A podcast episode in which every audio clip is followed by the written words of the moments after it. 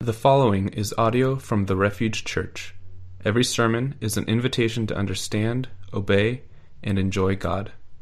More information about the Refuge Church is available at therefugechurch.us. This morning, we are eighth week into our sermon series on John. And um, today, I, I think I came both with a really excited heart and kind of a heavy heart into what we'd be talking about today. The, the sermon title is very simply Satisfied. Satisfied. And I think I come with a little bit of a heavy heart because of conversations I've had recently with, um, with some people I really love that um, had a lot of questions in, in their faith um, or walking away from their faith because of this idea of satisfied. Just, um, I, you know, when I um, cried out to God, I didn't know where He was, and um, man, so so with that, um, when Jesus promises in John 4, which is what we're going to be looking at today, and he says, If you drink the water that I have to give you, you will never thirst again. Um, if you drink the water I give you, you will never thirst again. I, I want to come into that really seriously and say, Is that true? what does that mean? What is Jesus really offering when he says that? Um, so, with that, um, just kind of holding ourselves up to God and saying, God, show yourself to me again. Uh, let's pray and dive into John 4 together. Oh, Father, Lord of heaven and earth, everything, everything we see and everything we know um, was created by you, was created for you. Um, our lives are are not made, weren't made by you to live for ourselves. But all these things, God, all these things, we wrestle with perspective. We wrestle with hearts that, that can love um, with their all and, and know that they are loved, know that we are loved by you. God, I pray that this morning will be a very healing time for us, healing our perspectives, healing our hearts, uh, letting us participate in the life that you and you alone offer. I pray that today we all will say yes again to what you offer. We pray this in Jesus' name. Amen. Amen. Um, John, the idea that has led us through the book of John is this that, that each of us comes from a very different place. Um, our journey through our life getting to this place and our journey through this last week coming to this place is very different. Some of us come from um, really uh, poor families, others from maybe fantastically rich families, others come from um, quiet towns, some of us come from busy cities, some of us come from families of faith, families that we grew up with the idea of a God who came and gave his life and like the song says shed his blood for us that that is like just as normal to hear as someone saying, "Hey, do you want a McDonald's hamburger?" Right? Like, like it's it's very common for us to. Hopefully, actually, that isn't common for any of you to be offered McDonald's hamburger. That was a bad illustration. I apologize. Um, but it's very common for us to hear about Jesus and about things of faith, and for for some of us. When, when we open the Bible, it is like it's a whole new language, completely new ideas to us. Uh, no matter where you come from, the book of John is for you. Whether God seems close or out of touch and far away. Um, John ends with this big idea that these things were written, everything in the book of John was written, that you may believe in Jesus as the Messiah, and that by believing you may have life in his name. Jesus came, God became flesh and says, and moved into our neighborhood. And by putting our faith in him, we can have real and true life. So, the question I'm going to lead off with us for this week is this If someone were to ask you, on a scale from 1 to 10, how satisfied are you?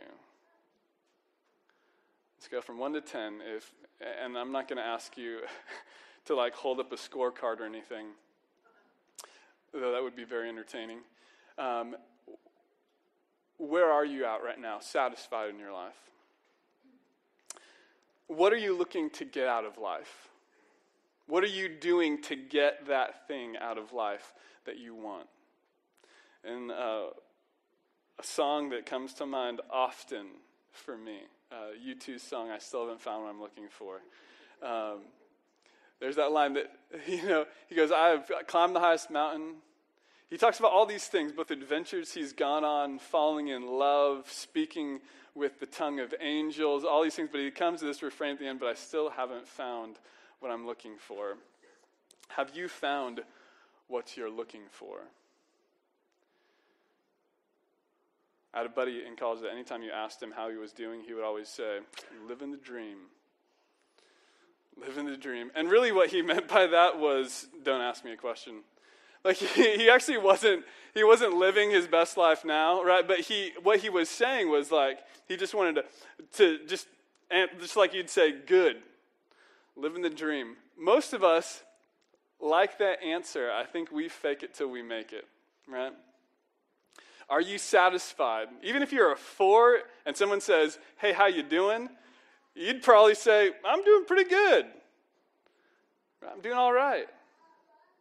thinking that, that maybe eventually, maybe around the next corner, you're going to find that thing that will finally satisfy you. The big idea today is that satisfaction doesn't coming from faking it till we make it. Satisfaction is moving from fake to faith. It's move, moving from being in a place where you aren't known, uh, being in a place where you feel like you are dissatisfied, to a place of being fully known by God. And that is a place of satisfaction. That's um, where we are in John 4. Jesus has this incredible interaction with a, a woman who, um, I think, if you asked her how she was doing, um, she would probably say, living the dream. Um, this is one of my favorite characters in the Bible because she is um, she's kind of sassy. It's, it's, it's a wild. I don't, I don't know if that's okay to say that, but, um, but that's who we meet in John 4. Um, if you have your Bibles, please turn with me there. We're going to look at verses 1 through 42. Um, this is how it reads Now, Jesus, learning that the Pharisees had heard that he was gaining and baptizing more disciples than John, although in fact uh, it was not Jesus who baptized, but his disciples, so he left Judea and went uh, back once more to Galilee. So, to pause with me really quick, um, I think this is. this is just a crazy context we find ourselves in. Um, it says, when Jesus learned that the Pharisees heard that he was gaining and baptizing more disciples than John, skip to the last verse, it says, then he leaves. What this means is that, that, that once Jesus hears that people think he is popular, he goes, I'm out. So the, the, the Pharisees, who were, were the guys uh, who basically led the church back then, when they heard that Jesus was gaining a lot of followers, instead, instead of Jesus playing into that and saying, Look, I've got a lot of followers, you should probably listen to me. Instead of playing into that popularity, he gets out of town. Isn't that crazy? Instead of going, yeah, see, everyone's following me, he goes, I'm out. and he leaves and he goes to a place where, where the Pharisees probably would have uh, thought of him as just being out of control. This place called Samaria, where the Pharisees um, looked down upon. So, verse 4 now he had to go through Samaria, so he came to a town in Samaria called Sychar, near the plot of ground Jacob had given his son Joseph. Jacob's well was there Jesus, tired as he was from the journey, sat down by the well. It was noon. When a Samaritan woman came to draw water, Jesus said to her, Will you give me a drink? His disciples had gone to the town to buy food. The Samaritan woman said to him, You are a Jew, and I am a Samaritan woman. How can you ask me for a drink? For the Jews do not associate with Samaritans. Jesus answered her, If you knew the gift of God and who it is that asked you for a drink, you would have asked him, and he would have given you living water. Sir, The woman said, You have nothing to draw with, and the well is deep. Where can you get this living water? Are you greater than our father Jacob, who gave us the well and drank from it himself, as did also his sons and his livestock? And Jesus answered, Everyone who drinks this water will be thirsty again, but whoever drinks the water I give will never thirst. Indeed, the water I give them will become in them a spring of water welling up to eternal life. The woman said to him, Sir, give me this water so I won't get thirsty and have to keep coming here to draw the water. And so he told her, Go call your husband and come back. I have no husband, she replies. Jesus said to her, You are right when you say you have no husband. The fact is, you've had five husbands, and the man you now uh, have is not your husband. What you have said is quite true. Sir, the woman said, I can see that you are a prophet. Our ancestors worshipped on this mountain, but the Jews claimed the place where we must worship is in Jerusalem. Woman, repli- he replied, uh, Believe me, a time is coming when you will worship the Father neither on this mountain nor in Jerusalem. You Samaritans worship what you do not know, and we worship what we do know, for salvation is from the Jews. Yet a time is coming and has now come when the true worshippers will worship the Father in spirit and in truth, for they are the kind of worshippers the Father seeks. God is spirit, and his worshippers must worship in spirit and in truth. The woman said, I know the Messiah, called Christ, is coming, and when he comes, he will explain everything to us. Then Jesus declared, I, the one speaking to you, I am he. Just then his disciples returned and were surprised to find him talking with a woman, but no one asked, What do you want? or, or Why are you talking with her? Then, leaving her jar, the woman went back to the town and said to the people, Come see the man who told me everything I ever did. Could this be the Messiah? They came out of the town and made their way toward him. Meanwhile, his disciples urged him, Rabbi, eat something. But he said to them, I have food to eat that you know nothing about. Then his disciples said to each other, Could someone have brought him food?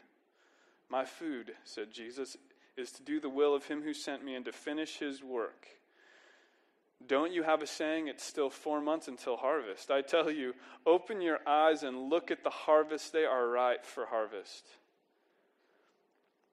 Even now, the one who reaps draws a wage and harvests a crop for eternal life, so that the sower and the reaper may be glad together. Thus, the saying, one sows and the other reaps, is true. I sent you to reap what you have not worked for. Others have done the hard work, and you have reaped the benefit of their labor. And then this is the result of all of this. Many Samaritans from the town believed in him because of the woman's testimony. He told me everything I ever did. So when the Samaritans came to him and they urged him to stay with them, he stayed two days, and because of his words, many more became believers. And they said to the woman, We no longer believe just because of what you said. Now we have heard for ourselves, and we know that this man really is the Savior of the world. We know that this man really is the Savior of the world. Meeting Jesus here, we meet. Um, a man, even though gaining popularity, has escaped and is in a place um, where no one will follow him. And we meet at the same time a woman who um, also is, at this point, an outcast. Uh, we, I preached on this about eight weeks ago, maybe, actually, no, that, 16 weeks ago. Um, and we looked at how this lady um, is an outcast from her community. Um, it's noon in the middle of the day, it's hot out, um, she's by herself. Um, back when she lived, uh, the women would go out of their village together uh, before the start of the day when it was cool uh, to all go and gather water together. And here we find this woman by herself. She is a social outcast, and we learn later why. It's because because no one wanted to spend time with this woman who was seen as probably promiscuous. Um, and so she is an outcast, and no one wants to spend time with her. But we don't see her as defeated. We see her cool and defiant, a very, what we call like a modern woman, right? Independent. Like, I don't need you, right? I'm, I'm good by myself. I don't care what you think of me. And so when she meets Jesus, she isn't hungering for attention and she's not even hungering for interaction. She's just kind of cool. And so we see Jesus not picking up on this social cue, talking to her. I was in Colorado this last week, and, and uh, you know, flying down there, I thought of this as like that person who sits by you on the plane, and even though I have my earbuds in, they still try to strike up a conversation. You know what I'm talking about? Like you're ready just to dial in and just like listen to your favorite podcast on the flight, and they're like, "Hey, where are you going? Are you do you live in Denver?" and you're like, "This is my time," right? And and that's where she's at. I think she goes by herself out there, not wanting to interact. And, and so Jesus strikes up a conversation saying something very neutral. Will you give me a drink? Hey, can you get some water? And, and the setting is, is like full of awkwardness. I don't know if you've ever been in the same place with someone of the opposite sex and you're just like very aware of them, like, and, and then all of a sudden, like, you ask a question and the other person's probably like, they're hitting on me. That, that, right, that's awkward to say it that way, but this is the setting. They're both chilling by a well. And Jesus is like, hey, can I get a drink? And so she, probably thinking that he is hitting on her. Yeah, that's the context, okay? this is, uh, she says to him, and we don't know how this plays out. If she's like responding flirtatiously or just responding like common sense, if she's annoyed with him, it could be any one of those. Her response is very simply, You are a Jew and I'm a Samaritan woman. How can you ask me for a drink? So she's not, she's not giving any ground here. Uh, we don't know what she is thinking. But quickly the conversation turns when Jesus goes real deep and clarifies exactly where he's at. And he says to her, Listen, so she just said to him, Hey, we're not supposed to be talking. And, and he goes, If you knew the gift of God and who it is that asked you for a drink, you would have asked me, and I would have given you living water. So Jesus takes this conversation in a drastically, like he starts clarifying where he's going in this conversation. And, uh, and she decides to kind of follow him there. And, and, and she kind of follows in there by just straight up doubting what he's saying. Well, I don't think you're greater than Jacob. And so Jesus responds to her. This is verse 13. Everyone who drinks this water will be thirsty again. But whoever drinks the water I give them will never thirst. Indeed, the water I give them will become in them a spring of water welling up to eternal life. You will never, ever thirst again. And so, speaking deeper than water, speaking about more than just food and, and drink. Jesus is calling her deeper, saying, I have something that I'm offering you where you will be forever, forever satisfied.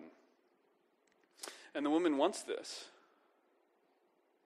The woman is, is willing to give it a shot. And so she simply says, Sir, give me this water. I want to be satisfied. I want to go from a four, wherever I'm at, I'm going to go to a 10. I want to be satisfied. and so if you're following along in your notes, this is the first one that, that Jesus doesn't simply say to her, Here you go. This is how you do it. It's not like three ways to be eternally satisfied. What Jesus does is show that she is, where she's at, totally unable to participate in what he has. So, point one is this that satisfaction means dropping all our facades, dropping our false fronts. Because right now, this woman, right, she doesn't need Jesus, she doesn't need her town, she doesn't need anything. All, you know, she's just coming totally self confident. And so Jesus shows her that she, she has something in the way of actually being satisfied. It's this false front, facade.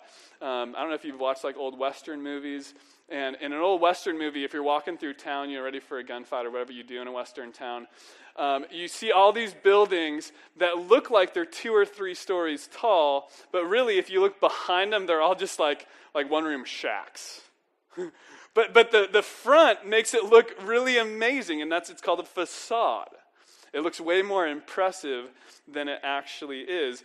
And this is, this is Jesus very precisely, surgically removing her false front, this false confidence, this bravado that she has by simply saying, She goes, Give me your water. And Jesus says, Go call your husband. Go call your husband. And for her, she finds herself completely exposed. Because no longer is she represented by who she wants to be, but who she actually is. She's no longer represented by who she wants to be or who she wants to be known as. Because some of us are even, like, honestly, some of you maybe are even known as that person who, like, is like hardcore for Jesus. But maybe that's even a facade for you, right? No matter what we want to be known by, Jesus comes and he starts removing that from us. So, so he shows us, like, I actually know who you are at a deeper level. All those things that we want to be known by, things that we want to give a good impression of, whether that's honestly for some of us, it could be removing ourselves from people when we find ourselves in those places where we just don't want to be known. For some of us, it could be always making jokes. For some of us, it could be buying things that make us look like we have everything together. Whatever those false fronts are, what Jesus comes, the first step towards satisfaction is this that Jesus confronts our facades and he helps us tear those facades away. So, to make this really personal to us, to you, here's my question What question would Jesus ask you that in that one moment you would be totally exposed? Do you guys realize how, how like, Jesus just like southpawser, like he just goes in, boom, she didn't see it coming. Like she thought she was ready just to sign up for satisfaction, and Jesus comes in from nowhere and says, Go call your husband. What is that thing that if Jesus said that to you, all of a sudden you'd be like, don't go there? Right? I thought we were talking about satisfaction. I thought you had something cool for me. And I, I didn't know you were going to talk about that thing that I wanted nobody to know about. and that, that's what Jesus does. Because satisfaction starts by tearing away the facades. Is there something Jesus could ask you right now that all of a sudden you'd be, you'd be totally exposed? Just one thing, one word, maybe. And so the woman the woman falls back on on what she knows and, and as you read you can see like what she falls back on is is kind of religious rationalizing. And the amazing thing about this is that that when Jesus starts exposing her, what you start seeing in her is that she has a tremendous amount of knowledge. A tremendous amount of knowledge because she starts like whipping out things from like what she probably heard in Sunday school, like that she just starts like rationalizing why she is where she's at. And, and, right, and so she starts talking about, like, well, you Jews and us Samaritans, and, and I know the Messiah might come eventually. And when the Messiah comes, and this is incredible. She says, when the Messiah comes, he's going to let us know. And so she like puts up this wall of religion, right? Where she goes, well, maybe someday far away, don't worry, I'll be confronted by those things. But I'm not ready. Right? I think a lot of us, we've listened to so many sermons, or, or maybe some of us I went to Sunday school growing up, but we've heard so much that, that honestly, all of you know the way to satisfaction in Jesus, but we're just not doing it. And we think it's still so far away. And we can, in a moment, draw up all those lessons we have, all the lessons we've been taught along the way. And in a moment, we can recite them for somebody else. Okay? And then what Jesus does here is he says, it's not far away. It's not far off, but I who speak to you am He. It's present. Right? It's present. It's not far away. Um, in Acts 17, we have Paul who's preaching to people in Athens. Uh, if you know anything about Athens, it's a place where a lot of philosophers came from. So, really interesting people. Um, like philosophers, um, I know you just covet long conversations with them. Jesus went to this place, uh, not Jesus, Paul went to this place where all the philosophers were, and, and he started dialoguing with, with them about, um, about these faiths that they had, these beliefs that they had. And what happened was, was he observed that, that even though they talked all the time, they still saw God as being something that was unknown and far and removed. And they actually had an idol to an unknown God.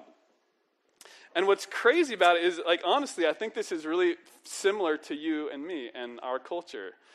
Is that on, if I sat down with any one of you and I started talking about Jesus or religion or politics, you'd probably, even you would be surprised with how much you just, that came to mind. Honestly, you guys have like so much knowledge like in a moment, all this stuff would come to mind. But still, I think for a lot of us, it would still seem like something that we had just heard. Are you tracking with me? You know what I mean? Like, like I think probably if I asked you the questions that no one has ever asked you before, even like, hey, what do you think about Jesus? Like, has anyone ever, ever asked you that? I, don't know, because we don't have talk, we don't talk like this. If I was like, hey, just tell me what do you think the gospel is? Like, you could probably bring up something pretty brilliant. I believe in you guys, right? Like, you could probably start talking about something pretty impressive, and yet it would still, maybe to some of you, seem really far away. And so, Paul addressing these Athenians who had this unknown God, who probably could sound super smart, but they had this God who seemed far away. What Paul writes to them or says to them in Acts 17 is this He says, God who made the world and everything in it is the Lord of heaven and earth and does not live in temples made by human hand. And he is not served by human hands as if he, he needed anything. Rather, he himself gives everyone life and breath and everything else. From one man he made all the nations that they would all they, they should inhabit the whole earth and he marked out their appointed times in history and the boundaries of their land see what he's saying here is that this god who maybe seems far away he is he is not far away he actually created you and your whole life everything in history and your life now at this moment is, is all under his care. That's who this God that we, we talk about. Um, it says here in 27 God did this so that they would seek him, that we would seek him and perhaps reach out for him and find him, though he is not far away from any of us. Though he is not far away from any of us. That means no matter where you go, it could be downtown Bremerton, it could be, it could be in like, like Russia or eh, like wherever you go, that means what we can tell people is God isn't far away from you. Like there's things, I really believe this, there's things in all of our experience crying out, look, look, God. And, and probably anywhere you go and you just sat and talked with somebody, they have had thoughts, they have had these formations in their mind that have been crying out for God. And, and literally it says here, He is not far away from us. 28, for in Him we live and move and have our being. And some of your own poets have said, we are His offspring. Paul's quoting their, their pagan poets. Right? Saying, like, like there's things in your mind that, that have been swirling around that are, are God is close. So satisfaction is not far away. What they're just waiting for is to hear Jesus say, I am He. I'm the one. I'm the one you're looking for. And what this creates is, is just amazing. If you're in John 4, what happens is this um, the disciples return. The disciples return, and it says they were surprised to find him talking with the woman, but no one asked, what do you want, or why are you talking to her? So, if satisfaction isn't far away, why aren't we experiencing it more often? And I think one of the reasons is this, and this is like, this is really serious for us. One of the reasons is because we don't talk about it. Why is it that it's like these things caught up in us and we don't talk about it? So, so the disciples come back and they observe what's happening, and you know what they do? Nothing. Like, how many of us is it the same thing? Like, like we come on a Sunday morning and we, we hear someone speak about Jesus. And maybe even during that time we had this light bulb moment and we're like, man, that's good. And then we go and we just never talk about it. Or you go through your day and maybe it's a hard day and you don't talk about it. Maybe you read something in the Bible and it's good and you don't talk about it.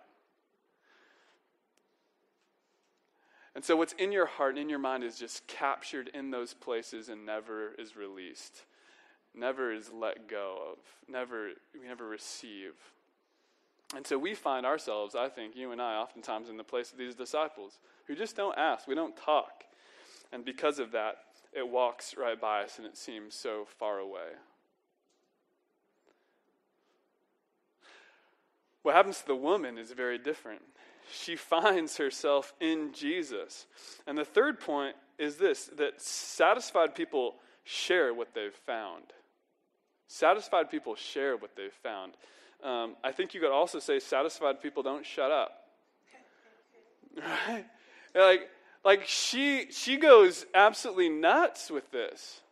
If you turn with me to, to John 4 28, this is what we see happen to the woman. Then, leaving her water jar, the woman goes back to town and said to the people. So this is this is packed full here. Um, in, in 28, leaving her water jar. So we find the woman who has gone to, to the well. All she has is her water jar. She's just like left people. She's been, I don't care what you're thinking about. She goes, and all of a sudden, what she's found in Jesus, she leaves her water jar which is significant. Like that for us ha- represents for her kind of the way she's found satisfaction her life. Like just kind of time by herself, you know, quenching her thirst by pulling up water. And she just goes, okay, I don't need that. Like she just takes off. Like she is so excited about what she's found in Jesus, she just kind of leaves everything. And the second thing is this that she goes back to her community that has rejected her. She goes back into town and she starts yelling. She starts speaking to the people who, who have probably just been really hurtful with the way they've spoken to her or the way they've rejected her. And she says to them, Come and see a man who has told me everything I ever did. Come and see. This is the refrain in John that we get over and over again. Come and see Jesus. And and it doesn't she doesn't say come and see the man who can satisfy your thirst. She says something that is revealing herself to them and he she goes Come and see one who's told me everything I ever did. And you know what I, I think they probably thought? Oh, we know what you've done. Like, we know you. You've had five husbands, and the person you're with right now just isn't your husband. Like, we know you're, oh man, we know you. And because of that, like, we've rejected you. Like, we've talked about this before. Right? Like, she goes back to this place, and she's just open. She's like, I don't, like, I still don't really care what you think about me, but it's totally different this time. It's not because I'm defying you, it's because I love you, and I know you know me, and I want to be known by you. Like, I want you to know that I know you know me, but I've met somebody who's known me and loved me, and now I find satisfaction completely. Like, this is phenomenal, guys. This is absolutely incredible. Come and meet Jesus. And this is really available to us too, as we invite other people to come and be satisfied in Jesus. When we found Him who, who knows us completely, pries deeply into our lives, reveals us to ourselves, and then we go around to others unashamed now because we've been known by God and we want others to know us. And we want other people to see Jesus. And she invites them back. And so the, the town in mass comes out to meet Jesus. And, and I, I guarantee you what they were thinking was, man, if, if this lady who was so screwed up is this, like, ridiculously changed and satisfied and confident, like, Amen. like they, they go out simply to meet this person who's changed the life of this woman who they, they just didn't care uh, about her at all, right? It's amazing. Satisfaction is dropping our facades. Satisfaction isn't far away. It's shown up, and it's shown up in the person of Jesus. And if you have found satisfaction in Him, you will share recklessly also. Because it doesn't matter if people know the person you've been, because Jesus knows you completely and he's still offering himself to you. I am he. I'm not far away, I'm present. He's still so present in our lives. Um, I asked Vern if I could share this story. Um, right before our first gathering, uh, Vern and I were chatting, and uh, and he reminded me uh, two weeks ago. Him and I sat down, um, and he was experiencing um, just a time where he, I mean, you guys know Vern. Every time he gets done speaking, people like up here, people are like, "Isn't that guy awesome?" Like, like we love Vern, and and but Vern came to me and he goes, he goes, man, honestly, like I just haven't, I haven't felt close to God in, in a while now. And he, and he goes, and, and as we talked, like he goes, I, I basically, I think I know what it is. Uh, for him, it was fantasy baseball. He just got really consumed with it, and um, and he knew that that was kind of like his his weak thing. And, uh, and so as we talked, he, he decided to, to surrender that completely to Jesus. There were some other things going on, but um, it was really cool because talking to him right before first gathering, he goes, Man, I, the last two weeks have been amazing. Absolutely amazing. Like, I've, I've just felt God so near, and God is so good. And what was amazing about that is even two weeks later, Vern was like, Daniel, like you know me, and and so we could like live that out together. This experience of satisfaction in God, Vern willing to be known completely, and Vern being willing to walk in into that. Um, what I want to um, invite you guys into is that life of satisfaction in Jesus. And there's there's two questions that I want to I want to ask that probably are burning in your heart. Um, one is, is it possible never to thirst again? Um, some of you guys are Christians. like, let's have a moment of honesty. Some of you guys are Christians and you come to church on Sundays and you're like, this is hellishly boring. Right? Like, like maybe you're not thrilled by it. I, I don't know. Maybe for some of you, you're like, I've signed up for this thing a while ago, and, and like right now, honestly, I'm considering walking away because I'm just not satisfied anymore. Um, is it possible to never thirst again. Some people just drive by playing really loud Mexican music. That happens. Um, so, is it possible to never thirst again? And the, the second thing is, do we have to be at a level 10 always in satisfaction um, to, to be walking with Jesus? And actually, that second question uh, I was asked after the first gathering, so I included that. Um, so, so the first question is this Is it possible never to thirst again? And, and the answer is, is this it is possible if you commit to not trying to feed yourself or not trying to find it yourself. Um, oftentimes, us who have heard from Jesus and we've responded to Jesus, and in one time, no one could shut us up because we were so satisfied in Jesus. Um, and, and we went after life like we were just lit on fire. And then, and then somewhere along the way, honestly, we just turned back to satisfying ourselves. Um, I heard a statistic this last week that just blew me away. And, and I think it kind of points to this. And, and it was this that every year, um, the average Netflix user watches 568 hours of Netflix. That averages out to one hour and 33 minutes of Netflix a day. And so for you who have Netflix and watch like 10 minutes a week, right, that evens out to some people watching like 10 hours a day. So, uh, and I just, I just say that because how we seek it ourselves is for a lot of us, we've just kind of gone on neutral and whatever sounds good, we do it. And then we come and we're like, well, why am I not satisfied? And the, the answer is honestly, we've just kind of gone about life ourselves. We've gone about it for ourselves and by ourselves, by our greatest ideas, and we aren't actually walking in obedience to Jesus anymore. Okay? And so the second question is if you're walking in obedience to Jesus, that means you're at a 10 all the time.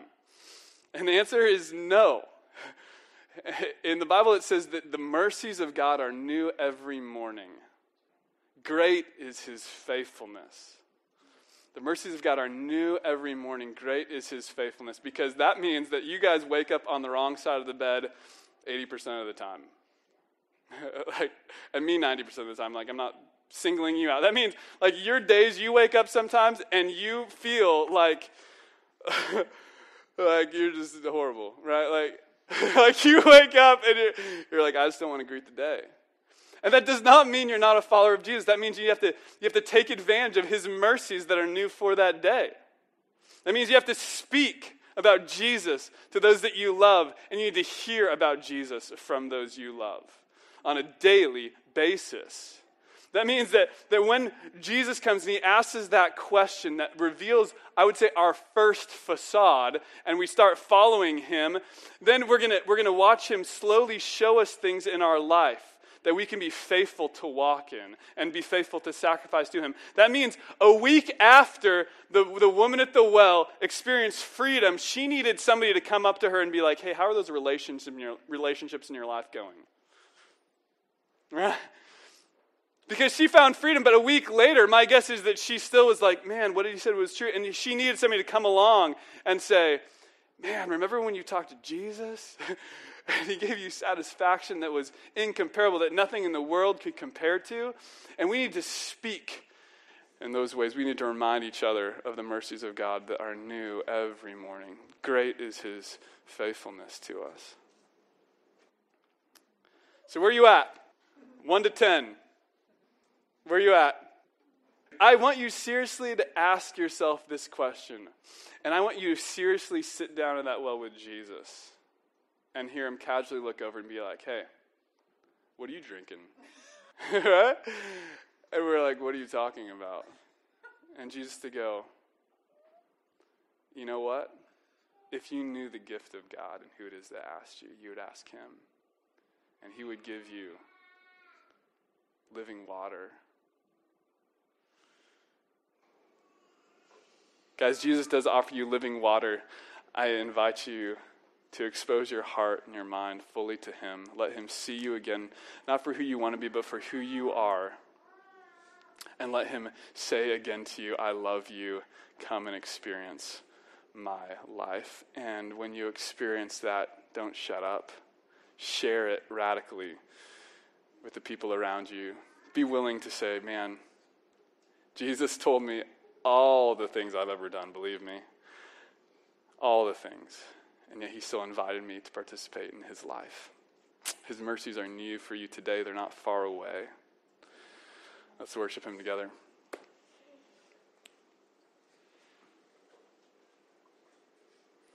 God, we just want to be known completely by you, to hold open our hands to you, amazed by you that you have seen us and you have known us, and you haven't rejected us, but you have come in the person of Jesus. This once and for all final statement that you want to be near us, you're inviting us to be near you, you're inviting us to lay down all the junk that we've carried with us and just live in the freedom that you offer. God, please, may your mercies that are new, your mercies that pursue us, may that realization dawn on us again today. May we say yes to it, and may we boldly go out and share that fantastic news to others. We pray these things in the name of your Son, Jesus. Amen.